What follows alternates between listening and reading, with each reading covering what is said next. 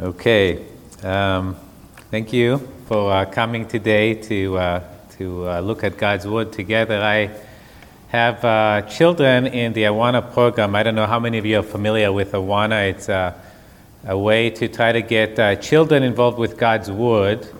Uh, they memorize verses, they play games, and as they move up in the ranks, if you make it all the way to Journey, I believe, um, maybe even before then, you have to read the Bible, read through the scriptures, and then you have to give a summary for each book of the Bible. And uh, this morning, my daughter came to me and wanted to give me a summary of the book of Leviticus. The book of Leviticus. So I can tell from your response that uh, most of you think, as most other people, of Leviticus somehow not being the most interesting book in the Bible.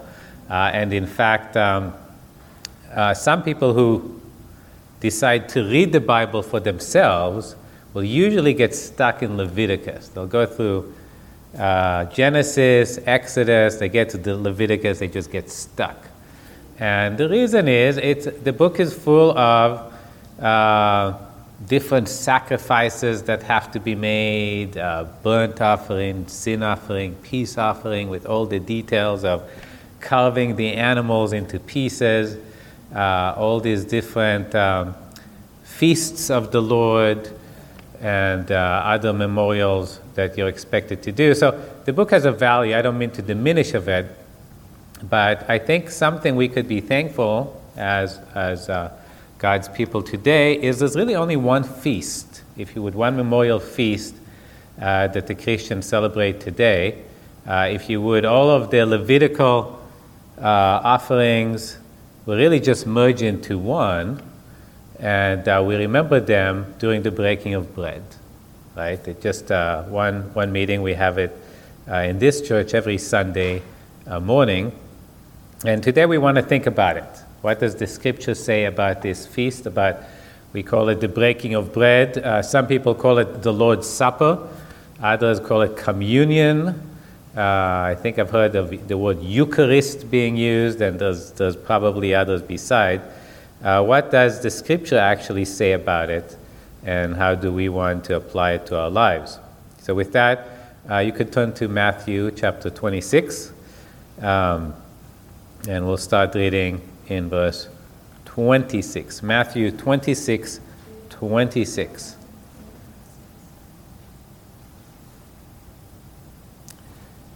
And as they were eating, Jesus took bread, blessed and broke it, and gave it to the disciples and said, Take, eat, this is my body.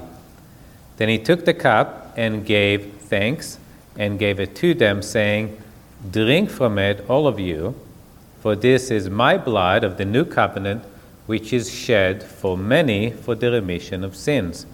But I say to you, I will not drink of this fruit of the vine from now on until that day when I drink it new with you in my Father's kingdom.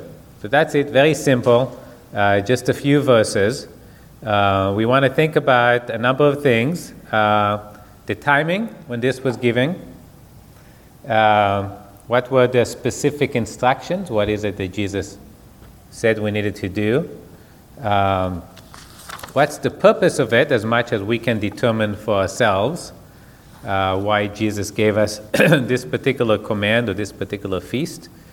Uh, then we want to talk about the danger of making uh, too much of it, and, and that doesn't sound quite right. You can't make too much out of anything that God wants you to do, but there is an error of seeing more in the bread and in the cup than uh, the scripture says and that's something we want to be careful of.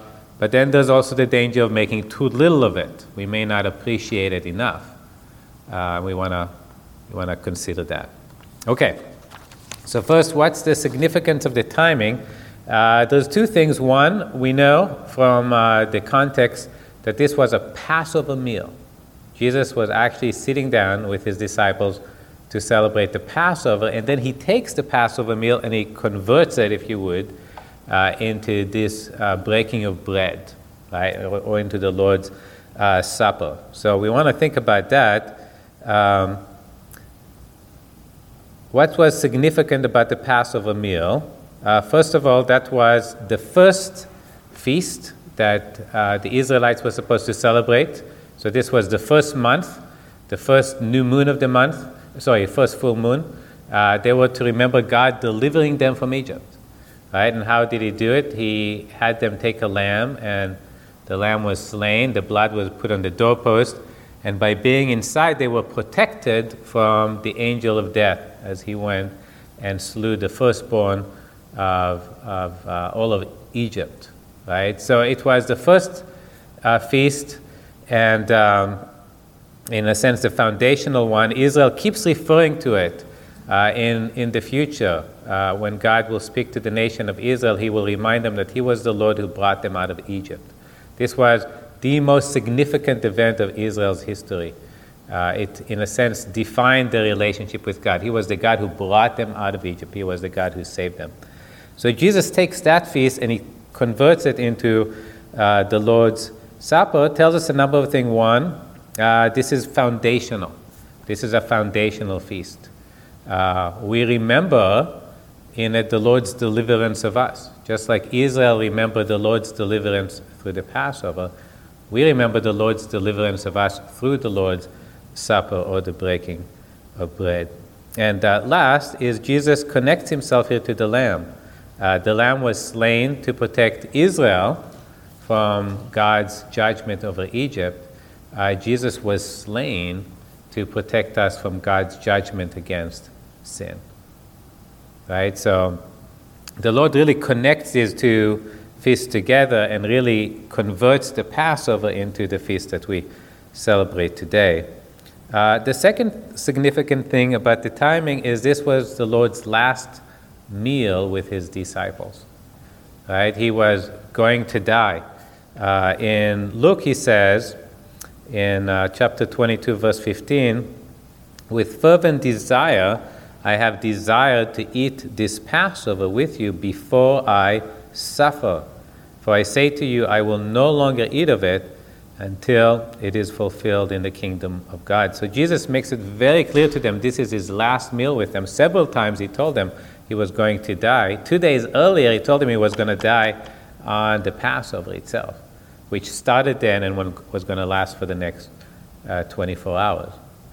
Uh, when I um, was young, I um, met uh, some second cousins of mine, and I was surprised because they were raised Catholic.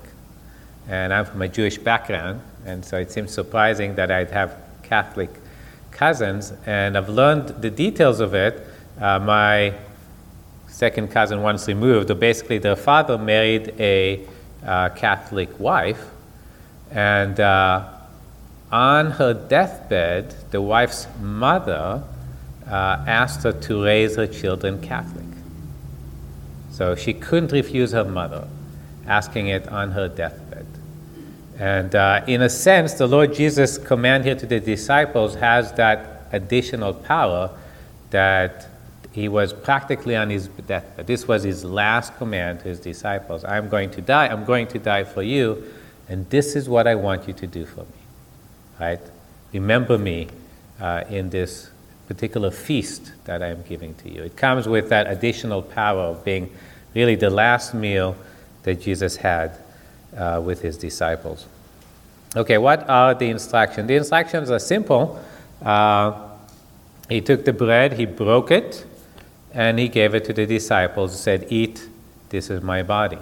And likewise, he takes the cup, gives it to them, says, Drink from it, uh, all of you, for this is my blood of the new covenant. So, so there's the eating of the bread, breaking and eating, right? That's what we do here. And there's the drinking of the cup. Uh, for once we understood a little bit more about the nature of germs, uh, we've decided to, to, instead of all drink from one cup, to have it divided into little cups. It doesn't change right, the meaning of what we're doing. So that's, that's, that's it. That's what he tells us to do. But it's clear that the Lord Jesus wants us to understand the meaning behind it, right? We could, uh, anyone could, could eat bread, anyone could, could drink of the cup, but not everyone can do it with an understanding of what it is uh, that it means. And so Jesus uh, explains that the bread is to reflect his body uh, broken or given uh, for us. What does that speak of? It speaks of the fact that um, uh, in his body he bore our sins, as it says in 1 Peter 2, who himself bore our sins in his own body on the tree, that we, having died to sins, might live for righteousness, by whose stripes you are healed. And so the uh, death of Jesus on the cross was a death uh, that he died to pay for our sins. Right? That's what it means that his body was broken for us. His body was, was used up uh, as a vessel of judgment. God judging uh, the Lord Jesus for all the wrong things we have done or thought uh, uh, or, or, or, spoken. All, all our sin was laid upon him, and he paid it all on the cross. And uh, he then explains uh, the purpose of the, of the cup, saying, This is my blood of the new covenant, which is shed for many for the remission of sins. What does it mean that the blood of the Lord Jesus is the blood of the new covenant?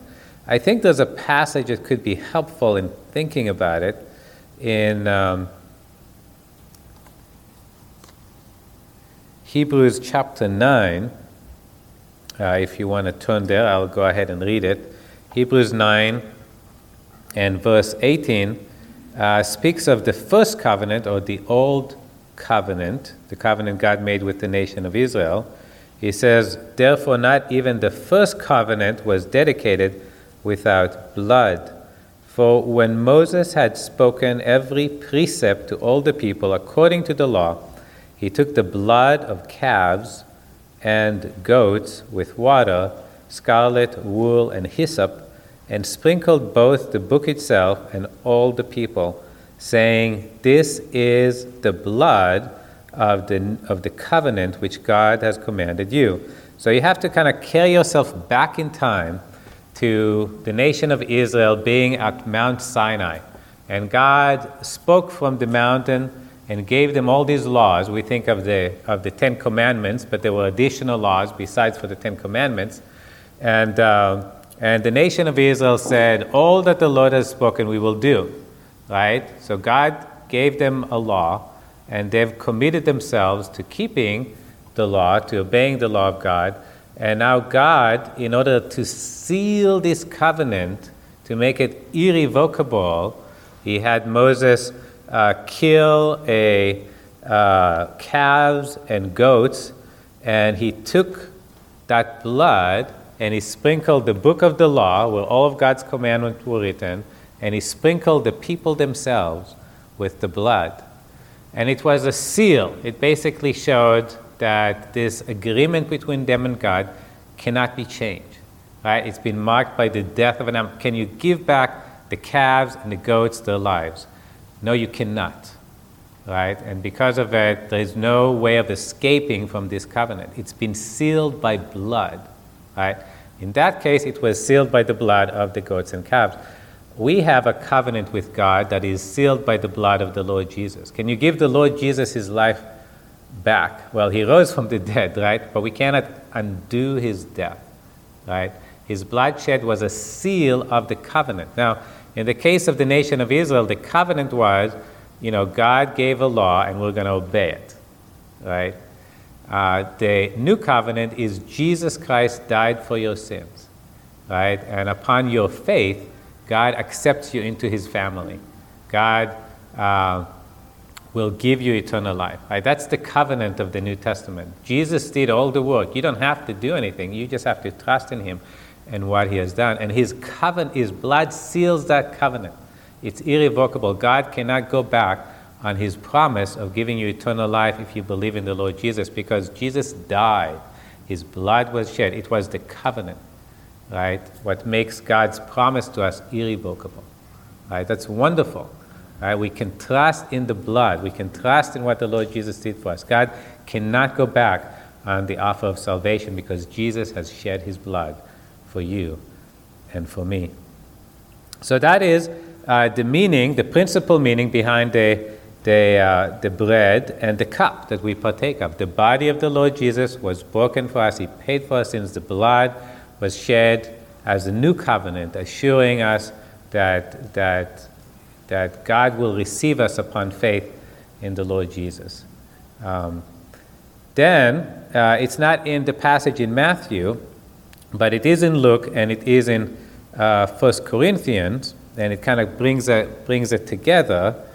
Uh, there is instructions to do it again. So that the apostles did it once with the Lord Jesus, right? They, that was the first, if you would, partaking of bread, with the Lord there being in person. But he wanted us to continue doing it. 1 Corinthians 11 says, verse 23, For I received from the Lord that which I also delivered to you, that the Lord Jesus, on the same night in which he was betrayed, took bread, and when he had given thanks, he broke it and said, Take, eat. This is my body, which is broken for you. And here's the key addition do this in remembrance of me. In the same manner, he also took the cup after supper, saying, This cup is the new covenant in my blood. This do as often as you drink it in remembrance of me. Right? So the Lord Jesus wants us to keep doing these things to remember Him. And uh, in the uh, New Testament, the pattern is doing it every Sunday. Right? In depending what church you go to, some of them will do it less frequently uh, than every Sunday.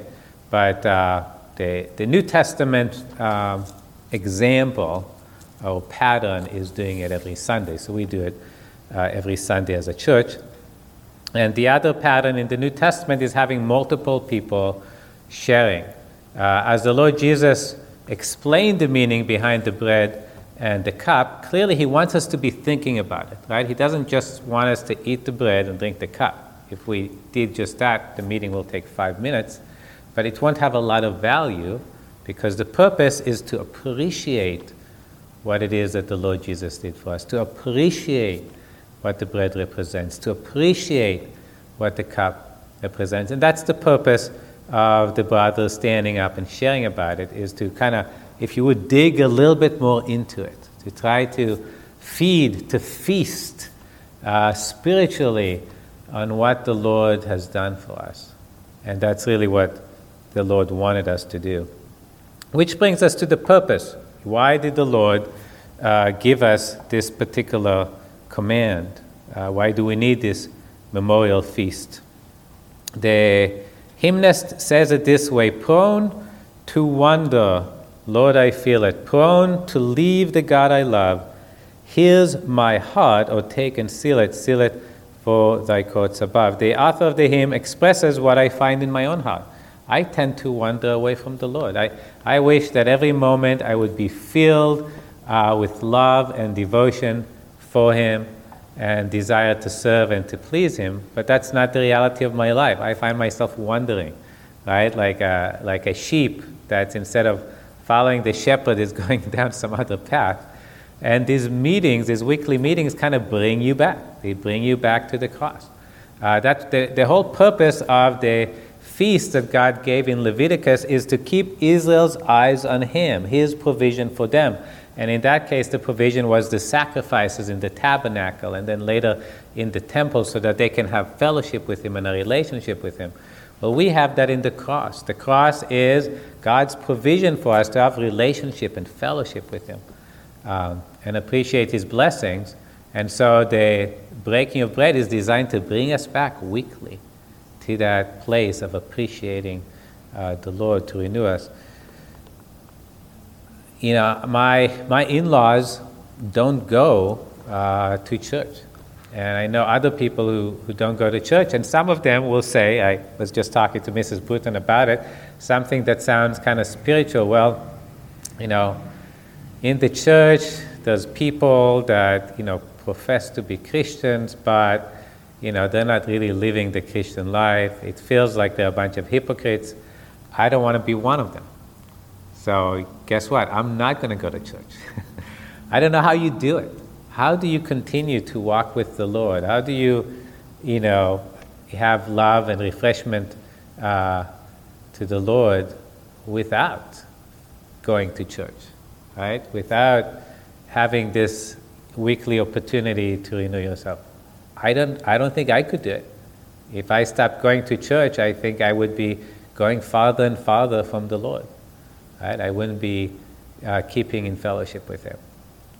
So I think that's the number one reason, at least to me, of, of why the Lord instituted this feast. Uh, another one that's suggested by 1 Corinthians 10, um, 1 Corinthians 10, verse 16, Paul says to the Corinthians, The cup of blessing which we bless, is it not the communion of the blood of Christ? The bread which we break, is it not the communion of the body of Christ? For we, though many, are one bread and one body, for we all uh, partake of that one bread. And it speaks there to me of the impact uh, that we have on other believers. So when, when a brother comes up here and shares from his heart about his love uh, for the Lord, it impacts me. Right? It's a, it's a testimony of their uh, devotion. It, it strengthens uh, my faith in the Lord. It encourages my uh, faith in the Lord because I see how my brother uh, is trusting in the Lord.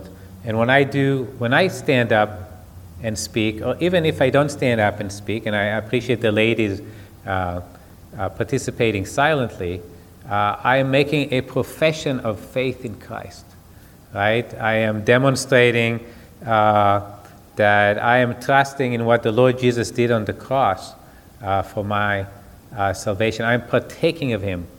Uh, I'm, I'm trusting uh, in His provision. So, in a sense, it's, it's a bit like baptism, right? When you will stand up and confess your faith before the saints and anybody else uh, that comes, it's a testimony of of the fact that you are trusting in Christ, and it's an encouragement to others to trust in the Lord as well. And so, through, through the participation in the breaking of bread, we're showing our fellowship of trusting in the Lord Jesus. We're all showing our connection to the Lord Jesus, and therefore our connection to each other as well. Right? Because together we're all trusting in the Lord Jesus. Together we're all communing in what the Lord Jesus has given to us. I recognize uh, what the Lord Jesus did for you, and I recognize what He did for me.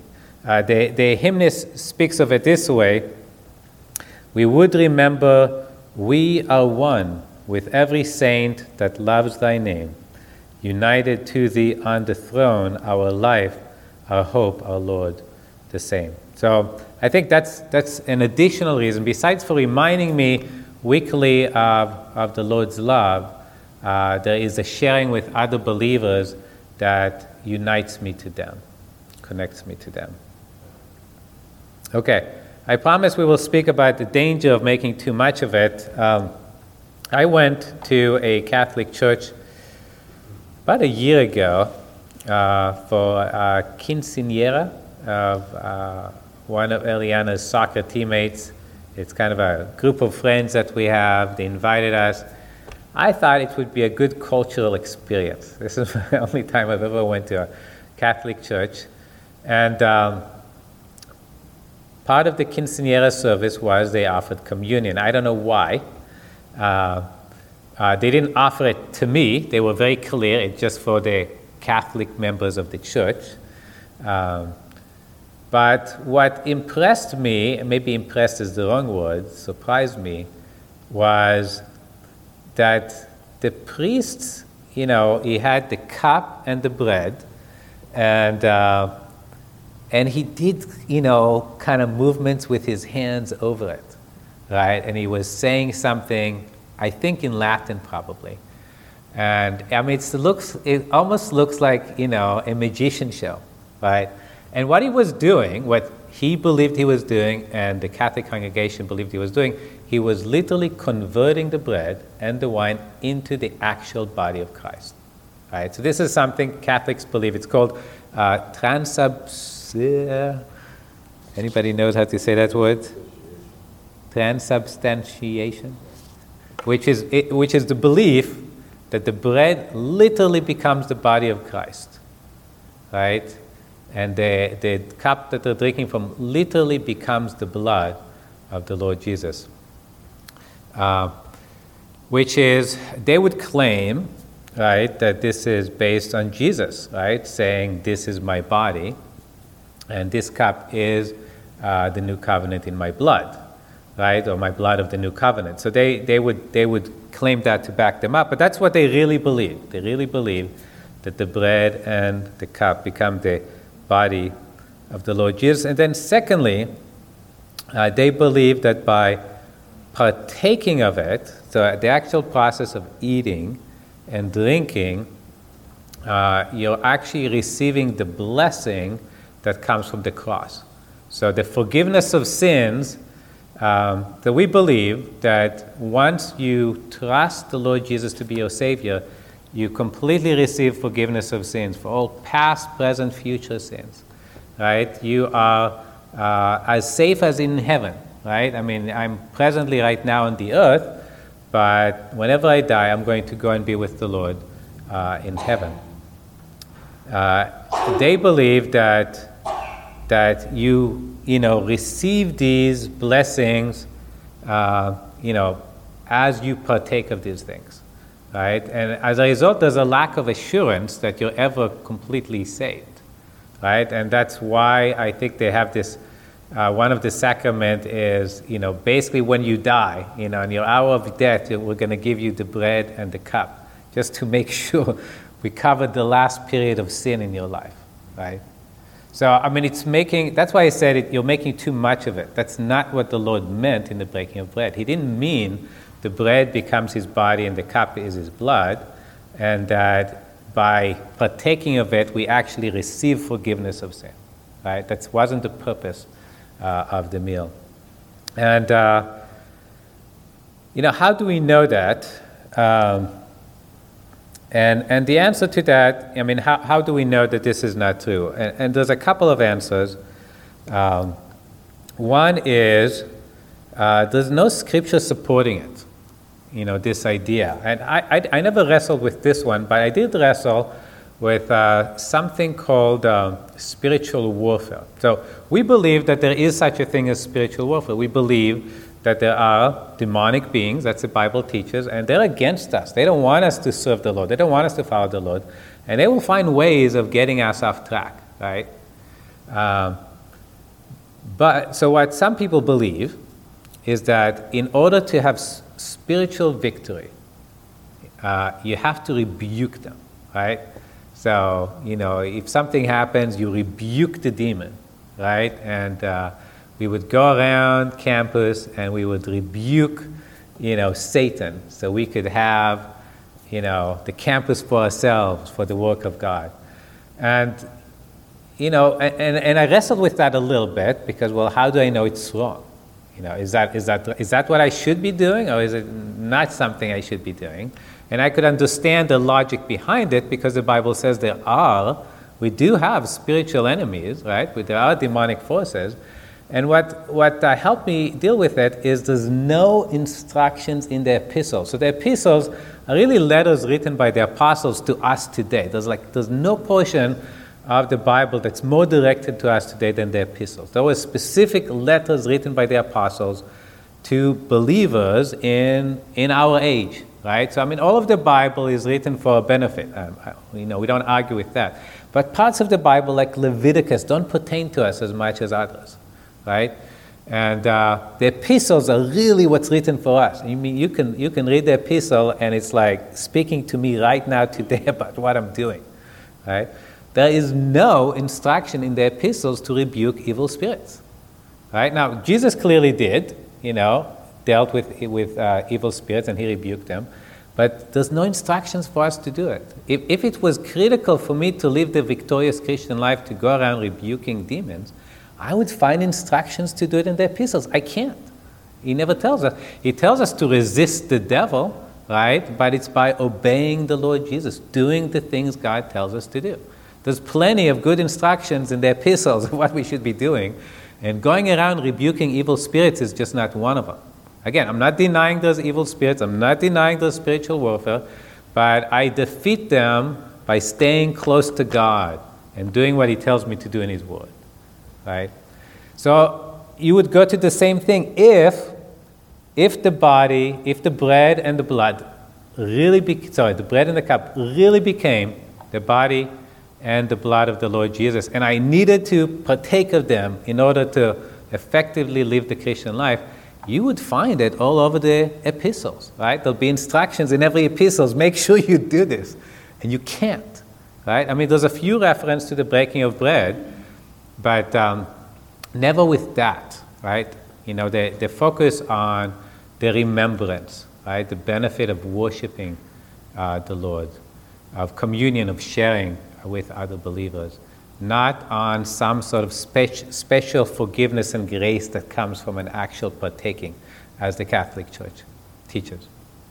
So, so that's one. Uh, the other reason um, of why, you know, you know, the, this this um, doctrine is, you know, you could kind of tell it's an error, is the way the Catholic Church was using it. It was really using it to try to dominate over countries uh, because they, they, they claimed, you know, only the church can do it, right? Only our priests can do this hocus pocus that's turning the, the bread and the blood into, sorry, the bread and the wine, the bread and the cup into the, the uh, body and blood of the Lord Jesus and they would tell countries if you won't do what we tell you to do, we're not going to allow our priests to, to, to make the body and blood of the Lord Jesus. And as a result, uh, your people are not going to be able to receive the grace of God and forgiveness of sins.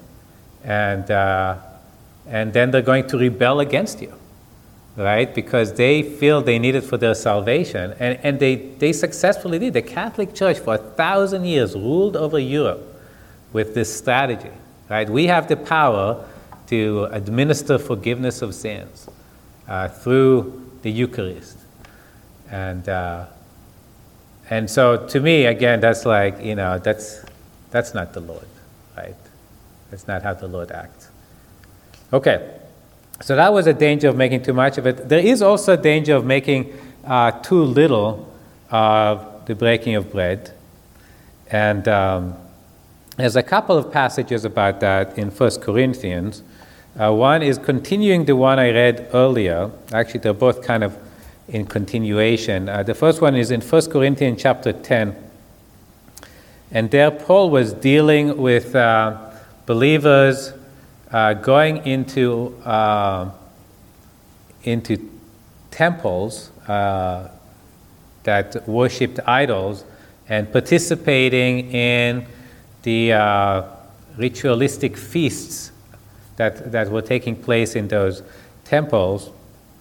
He says in uh, 1 Corinthians 10, verse 18 Observe Israel after the flesh, are not those who eat of the sacrifices partakers of the altar what am I saying then? That an idol is anything, or that, or what is offered to idols is anything? Rather, that the things which the Gentiles sacrifice, they sacrifice to demons and not to God.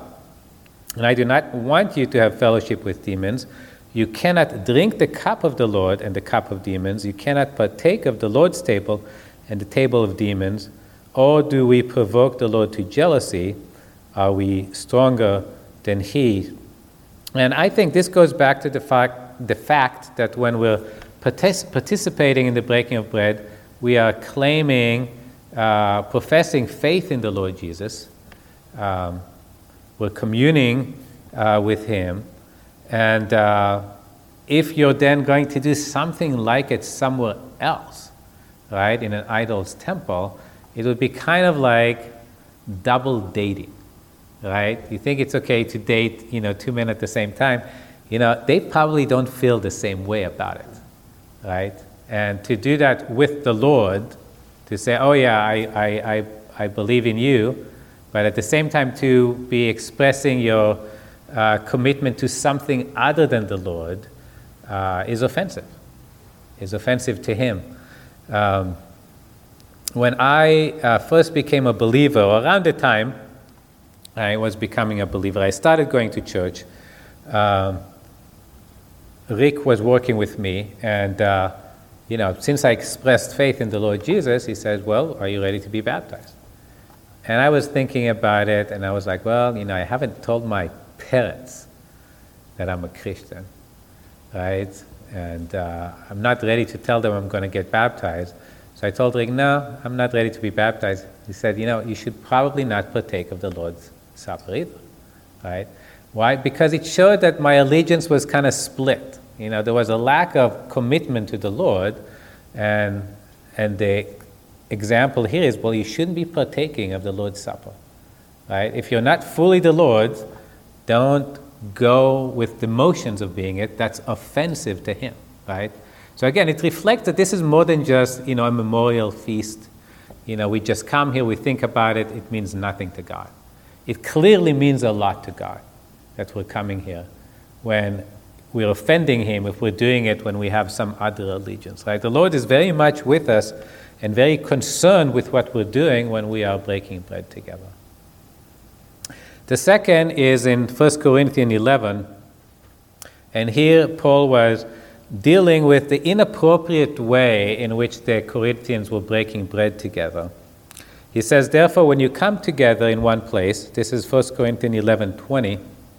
Therefore, when you come together in one place, it is not to eat the Lord's Supper. And really, what he means by that is you're claiming you're eating the Lord's Supper, but you're really not. What you're doing is inconsistent with the way the Lord's want us to eat his supper. For in eating, each one takes his own supper ahead of the others, and one is hungry and one is drunk. So they were bringing their own food from home. So just imagine. So, you know, I have this lovely daughter here, Nesia, and she makes challah, you know, every Sunday morning, which, you know, maybe you enjoy having when you come here with us.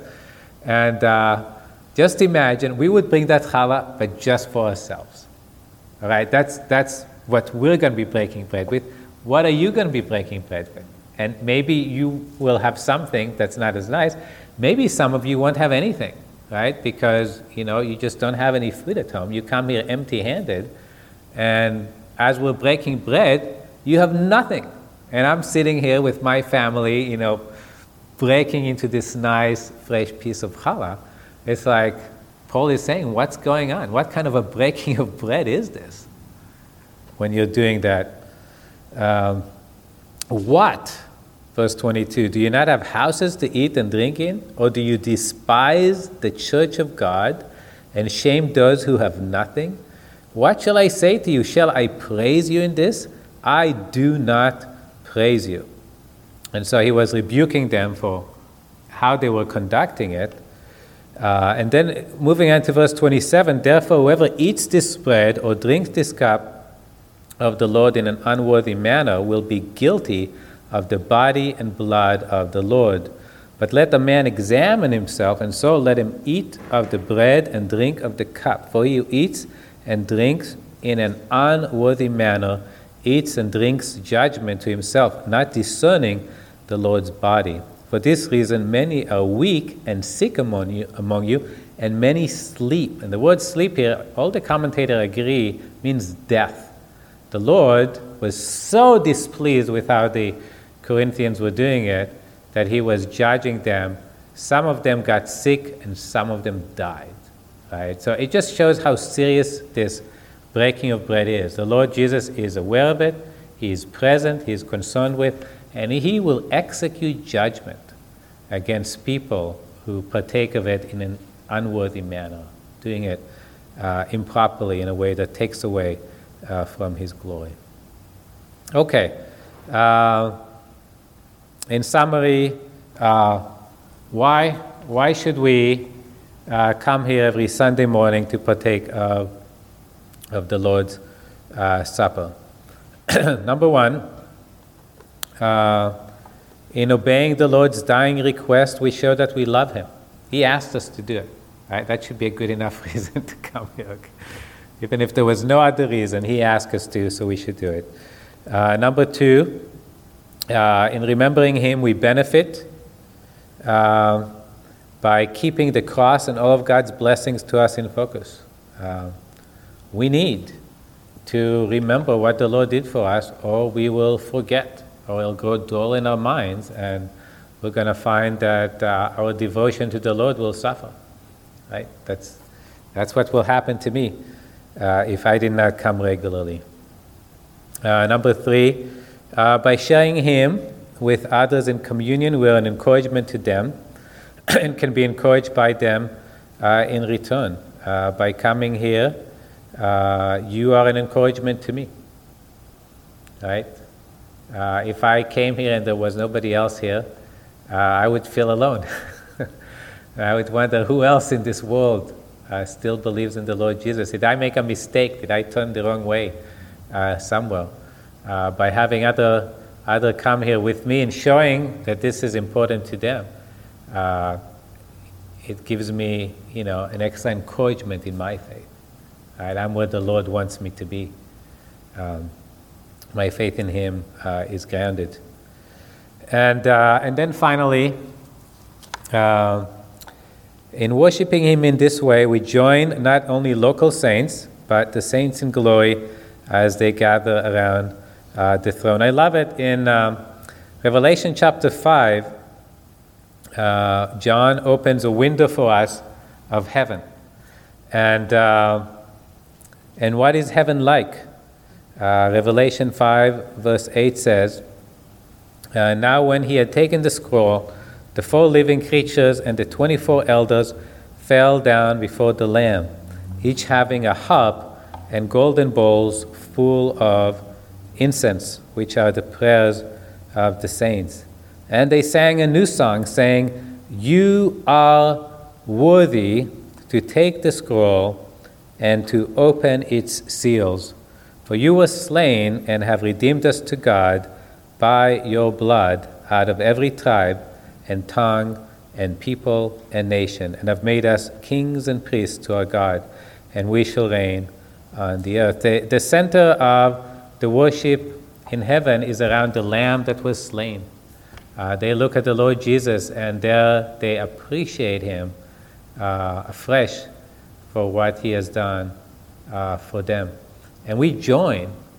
When we break bread together, we're joining the saints in heaven. We're joining uh, the angels in heaven, those who are worshiping the Lord, and they see the Lamb that was slain, and they see there the extent of God's love, the extent of God's grace, the extent of God's mercy uh, to us. And we join in with them, really, with the praise and worship of the ages. This is what eternity is about, is appreciating God for, for His love for us. And we get to be part of it by coming here on Sunday morning. So, good reasons to come. Let's pray. Father, we thank you for your love for us. We thank you for the Lord Jesus uh, going uh, to the cross for us uh, re- recognizing, Lord, that uh, we all deserve to be separated from you for all of eternity because of our sins. But there, in that, in that, uh, uh those three hours, He experienced that separation from you, that uh, uh, provided for all of our sins, so that we could be forgiven, we could be cleansed, we could be uh, united to you uh, in glory for all of eternity. We thank you for this simple feast that you uh, prescri- prescribed for us, Lord. We uh, thank you for its simplicity. We thank you for its pointing the Lord Jesus clearly to us so we could come and remember him uh, week by week. We pray, Lord, uh, for your people everywhere. We think of those who choose not to join in these meetings for one reason or another, that they will realize afresh that this is uh, your desire for them, and, and it would benefit them, it would benefit us, uh, and uh, would, would uh, uh, propound to your glory uh, to have them here. So we pray for you to be working in their hearts and in ours too, Lord. Refresh us week by week. Keep us close to you, we ask. In your name, amen.